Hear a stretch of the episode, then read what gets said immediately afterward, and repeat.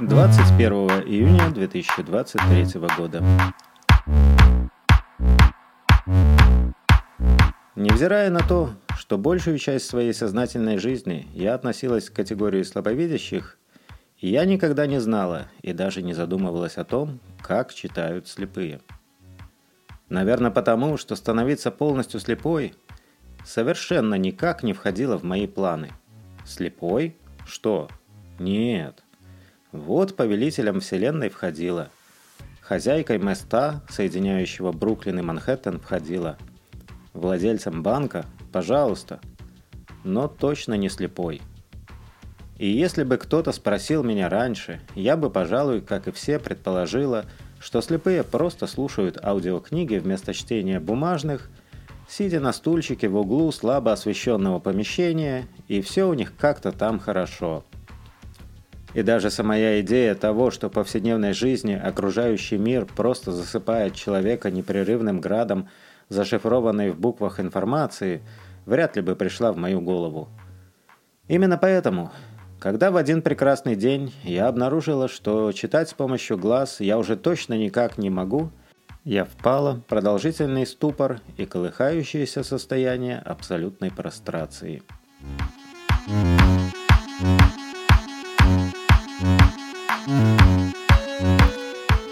Возможно, я просто, как и все, представляла, что незрячий человек – должен сиюминутно уметь делать все какими-то своими, альтернативными способами для слепых. Приобретя эти навыки в качестве компенсации в кабинете у доктора или посредством магического воздействия от гномиков, вылезших из энергетической трещины в старой кухонной стене. Но, сообщив мне неприятные новости, доктор куда-то сразу отморозился. Гномиков тоже почему-то не было – и, как ни странно, учиться читать вслепую мне пришлось самостоятельно.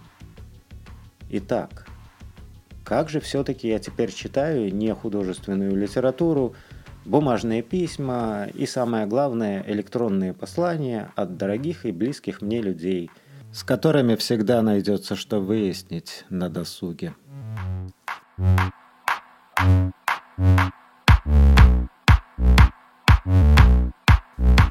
Когда-то давным-давно, в те времена, когда динозавры еще не вылупились из своих разрисованных кружочками и ромбиками яиц, а я поучивалась в местном университете, планируя потеснить гражданина Рокфеллера, учебные материалы выдавались мне в двух вопросительно удобных форматах. Первым из них был специализированный CD-плеер с учебниками, записанными в специальном формате на манер аудиокниг – этот формат позволял перемещаться по главам, абзацам и целым разделам текста. Второй же формат был обычным PDF-файлом учебника, предоставляемым его издателем взамен на квитанцию о покупке мною обычного. И если первый вариант прекрасно подходил для прослушивания трудов Платона и Аристотеля, то для таких наук, как математика, где необходимо было сосредоточиться и понять способ решения задачи, запоминая по ходу все числа и переменные данные в условии, он казался мне неприемлемым на все сто. И посему для изучения косинусов и их двоюродных братьев гипотенуз я предпочитала старое дедовское чтение, предварительно настроив компьютер на экстремальный кислотный контраст – за исключением тех случаев, когда нам задавали повышенное многочтение, и мне приходилось включать компьютерное зачитывание текста, слушая урок через дрему и параллельно раскладывая пасьянс, дабы не заснуть окончательно. Мне бы тогда и в голову не пришло, что, слушая текст таким образом, его можно действительно понять, воспринять и запомнить. Но, как ни странно, оказалось, что весь секрет в мотивации и способности концентрировать внимание. Конечно же, технологии не стоят на месте, и современный iPhone читает значительно лучше древнеегипетского компьютера, однако в конечном итоге мне так или иначе приходится отслеживать предлагаемую идею, время от времени визуализируя формулы и графики у себя в голове. И это, к моему великому удивлению, теперь работает. Ха!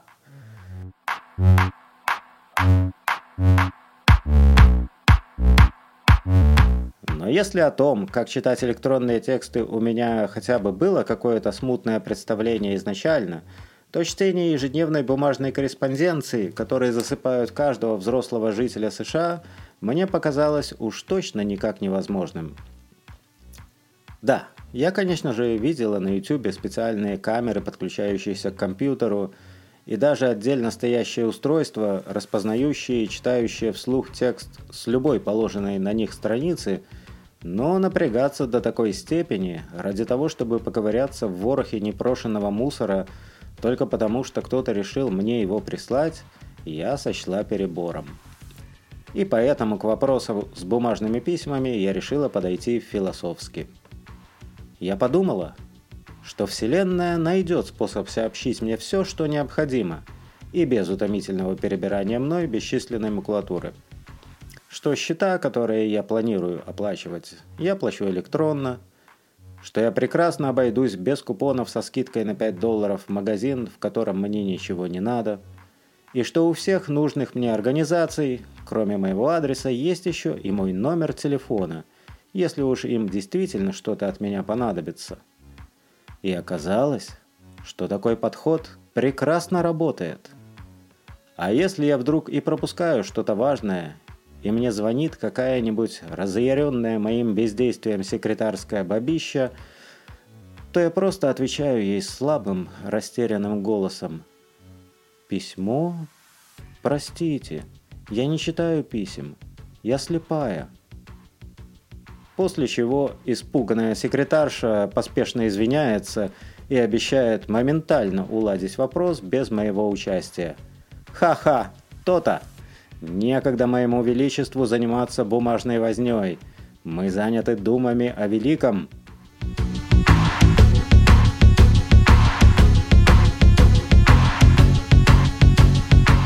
Гораздо более важной перепиской – которая на самом деле должна быть прочтена внимательно, является электронная. И я, в общем-то, была в курсе, что все слепые пользуются встроенной в iPhone функцией VoiceOver, которая озвучивает то, что отображено на экране. Однако у меня заняло не одну неделю, пока я научилась пользоваться ей более-менее осознанно. Подробнее об этом я уже писала в заметке «Как пишут слепые». Когда же я наконец разобралась во всех тонкостях вынуждения айфона читать мне вслух, обнаружилось, что кроме бессовестной Сири и мерзкого словаря, о которых я писала все там же, в моем телефоне живет еще один омерзительный враг, отравляющий мою коммуникацию с окружающими. Но обо всем по порядку. Итак, первый способ, которым я научилась читать смски – самый важный способ коммуникации, потому что им я общаюсь с теми, кто мне интересен, был приказать Сири прочесть смс вслух. И она, в общем-то, выполняла эту функцию, хоть и с присущим ей ехидством нерадивого раба, старающегося вроде как и выполнить задание в точности, как было сказано, но в то же время как бы невзначай и слегка подпортить результат, якобы нечаянно недоподумав о мелочах. Так, например, читая несколько сообщений, отправленных в одной переписке от абонента, который продолжал присылать новые, она постоянно перескакивала с чтения подряд на зачитывание только что пришедшего сообщения, делая необычайно сложным аргументированное выяснение отношений по переписке. Так что у моих оппонентов даже на какое-то время возникало ложное ощущение легкой победы – потому как вместо того, чтобы идти в контратаку, мне приходилось терпеливо дожидаться, пока пыл собеседника окончательно иссякнет, и я смогу последовательно вычитать, что он там пытался мне донести.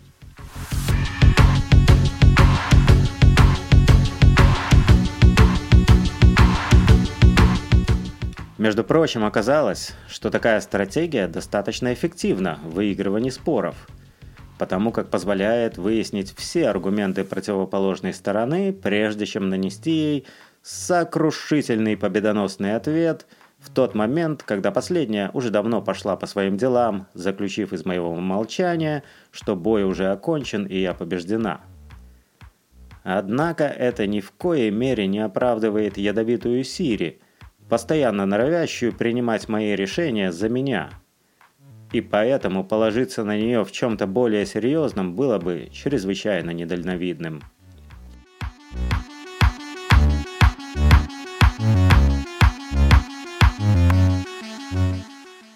Вторым, более управляемым способом стал тот самый VoiceOver, встроенный в операционную систему всех устройств, выпускаемых компанией Apple.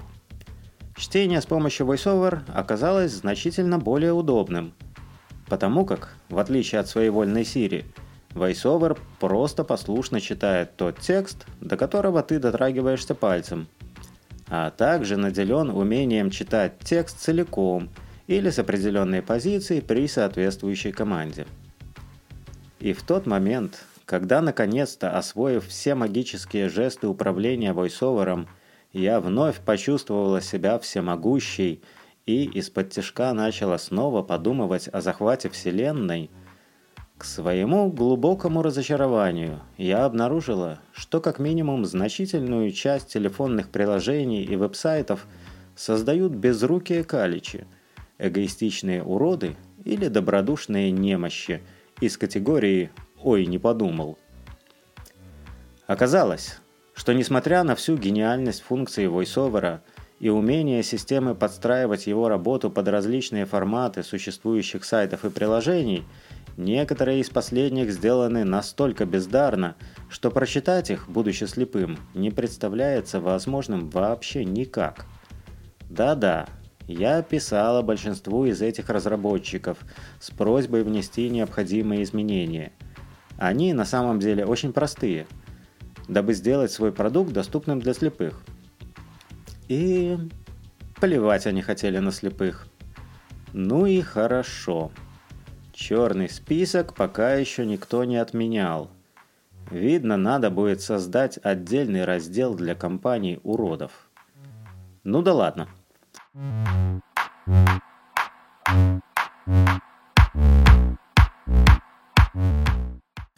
И, наконец, парочка слов о новом враге, которого я обнаружила в недрах компьютерных систем.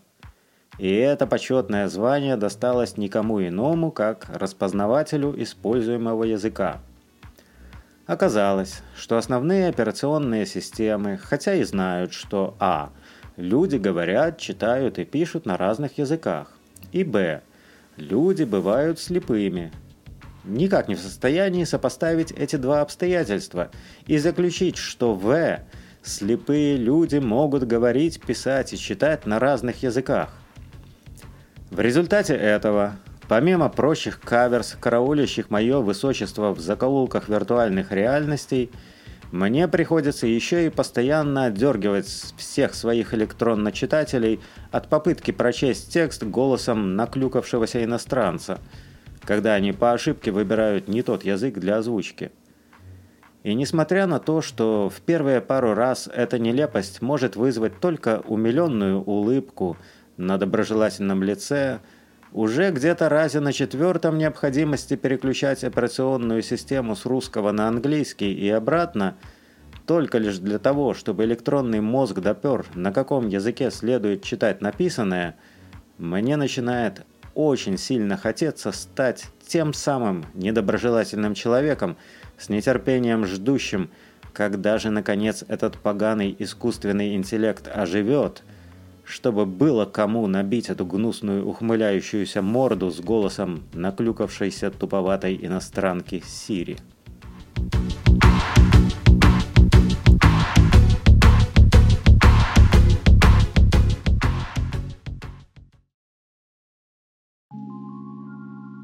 Вы прослушали заметку «Как читают слепые» в исполнении Алексея Казанского.